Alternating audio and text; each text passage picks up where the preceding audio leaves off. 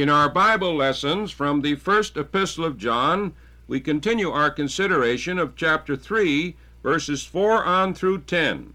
In the first uh, area of comment, we have stated the descriptions of the pathway of sin that appear in this passage, and we have seen that the most clear definition of the New Testament appears to be that sin is a state of lawlessness or a refusal to comply with the reasonable commands of God, as founded in man's endowment and creation in the image of God. It is indeed tragic that man has substituted the principle of selfishness for the principle of love, and thus this passage makes clear that there is a twofold division of humanity into those who are willing to conform to the ways of God and have thus been reconciled through God, and those who have refused to thus be reconciled and thus continue in a state of selfishness or the practice of sin. We have as our second great area of consideration the advent and atonement of the Lord Jesus Christ. In the last part of verse 8, we have this important statement For this purpose, the Son of God was manifested that he might destroy the works of the devil. This word destroy basically means to unloose any person or thing tied or fastened, and thus is properly relating to the bandages of the feet or the shoes, to unloose one bound, to release from bonds or set free, hence to discharge from prison. Thus we might say that the Son of God was manifested in order that he might unloose or undo, might unbind or untie, might unfasten or dissolve, might break up, overthrow, do away with, demolish, destroy, or nullify the works of Satan. What a clear description this is of the purposes of the advent of the Lord Jesus Christ. In Luke 17:21, the Lord Jesus affirmed that the kingdom of God is within you. Then in the 18th chapter of John's Gospel and verse 36, the Lord is appearing before Pilate, and he thus affirms that my kingdom is not of this world. If my kingdom were of this world, then would my servants fight, that I should not be delivered to the Jews. But now is my kingdom not from hence. And thus, when we speak of the kingdom of God and the kingdom of Satan, the evil inspirer of selfishness, we are talking about kingdoms that are not materially visible, although their manifestations are indeed so. Now, the Lord Jesus clearly recognized this kingdom of Satan.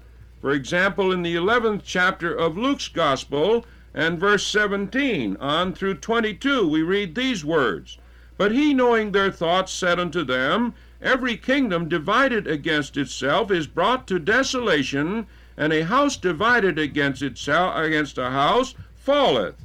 If Satan also be divided against himself, how shall his kingdom stand? Because ye say that I cast out devils through Beelzebub, and if I by Beelzebub cast out devils, by whom do your sons cast them out? Therefore shall they be your judges. But if I, with the finger of God, cast out devils, no doubt the kingdom of God is come upon you. So the Lord Jesus refers to the kingdom of God, and he specifically refers to Satan's kingdom. And thus he recognizes a great state of lawlessness in existence in this world. In the last verses of 1 John chapter 5 verse 19 we have this amazing statement the whole world lieth in wickedness or the whole world is reclining or laying outstretched continually in the evil one. What a profound situation to realize and yet it does account for all the evils and all the tragedy that we see about us in John chapter 8 and verse 34 and 36, the Lord Jesus affirmed the positive dominion and power of sin in these words Whosoever committeth sin is the servant of sin. The word servant is the word bondslave, and the Oriental bondslave was indeed a picture of total submission. And so, whosoever committed sin, the Lord Jesus said, is the bondslave of sin. And then we are so happy to have verse 36 If the Son therefore shall make you free, ye shall be free indeed. So the Lord Jesus, by the very purpose of his advent, came that men might be freed from the dominion of Satan and transformed into the glorious relationship of the kingdom of God in happy, wonderful deliverance by the grace of God. In the sixth chapter of Romans, in verse 16, we notice that this slavery to Satan's kingdom is a voluntary slavery. Know ye not, the Apostle Paul wrote, that to whom ye yield yourselves servants to obey, his servants ye are, to whom ye obey, whether of sin unto death, or of obedience unto righteousness. So we are voluntarily in submission to the principle of selfishness, and thus confine ourselves to Satan's kingdom because we choose that it should be so. The deliverance of the soul from this whole tragic area is not an easy problem, as we can see, because we are willingly uh, in submission to Satan's principles and are not willing to be delivered. In 1 Timothy 1:15, the apostle Paul also made the great statement concerning the advent of the Lord Jesus when he said that Christ Jesus came into the world to save sinners. So here we have the wonderful uh, statement uh, in various places in the New Testament that the very purpose of the advent of the Lord Jesus Christ was that Satan's kingdom might be intruded upon and that a pathway of reconciliation, deliverance, and restoration to God might be made possible in the completest sense. But if the Lord Jesus Christ was to be this Savior, we have a statement in 1 John chapter 3 verse 5, the last part, in him is no sin. And thus it is necessary if the Lord Jesus is to be the Savior of the world, that he himself should be free from sin. This is very obvious. The Scripture has affirmed the wages of sin is death. And if the Lord Jesus Christ had partaken of sin, then of course he would have to die for his own sin. And thus he could not die for the sins of the whole world. So the whole redemption of the Lord Jesus Christ rests upon his sinless perfection. He could face his enemies with the declaration, Which of you convinceth me of sin? The Apostle Paul in 2 Corinthians 5.21 recorded these profound words, For he hath made him to be sin for us who knew no sin, that we might be made the righteousness of God in him. And thus it was imperative if the Lord Jesus was to be the Savior of the world, he must himself be free from sin. In Hebrews chapter 2, verses 14 to 18, we have a wonderful expression of the advent of the Lord Jesus Christ. Forasmuch then as the children are partakers of flesh and blood, he also himself likewise took part of the same, that through death he might destroy him that hath the power of death, that is the devil and deliver them who through fear of death were all their lifetime subject to bondage. For verily he took not on himself the nature of angels, but he took on him the seed of Abraham. Wherefore in all things it behooved him to be made like unto his brethren, that he might be a merciful and faithful high priest in things pertaining to God, to make reconciliation for the sins of the people. For in that he himself had suffered being tempted, he is able to succor them that are tempted. And so the Lord Jesus Christ came into this world, and by his sinless perfection he was able to give his life in death for the sins of the whole world. In 1 John 3 5, we have a statement as to the nature of Christ's atoning work in these words And ye know that he was manifested to take away our sins, and in him is no sin.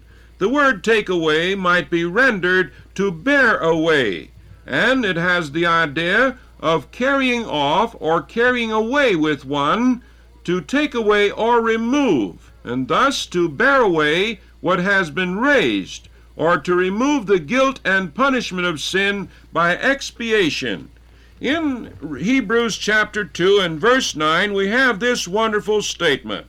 But we see Jesus, who was made a little lower than the angels for the suffering of death, crowned with glory and honor, that he, by the grace of God, should taste death for every man. And thus we see the tremendous problem of reconciliation could only be met by an equally tremendous event. And so the Lord Jesus, as the Scripture affirms, bore our sins away in his own body through his death, as the Apostle Peter wrote. He bore our sins up to the cross, and there he tasted that great climax of death for the sins of the whole world without any partiality. This made it possible for God to offer the free pardon of sin and the complete restoration of the sinner to himself. The great problem of the forgiveness of sin in the government of God was met by the atoning sacrifice of Christ. If punishment for sin was to be set aside, some equally effective measure must be presented to the moral world of men and angels as a deterrent to the pathway of sin, or to establish and confirm the government of God in the forgiveness of sin. And so the Lord Jesus Christ, by his death, made it possible for God to offer the free pardon of sin to all who would repent and turn from sin and exercise faith in this atoning death.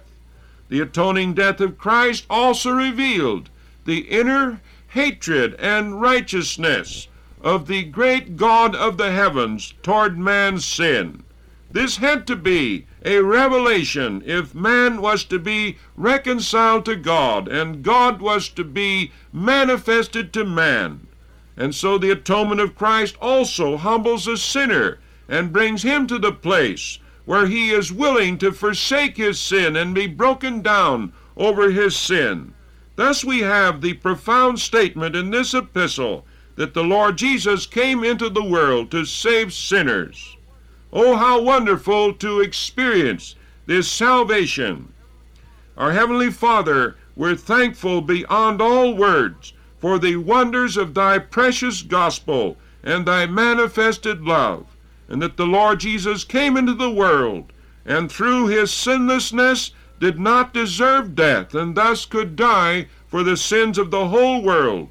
And now we, through repentance and faith, may have thy wonderful forgiveness and reconciliation. How we pray that many this day may avail themselves of thy abounding mercy.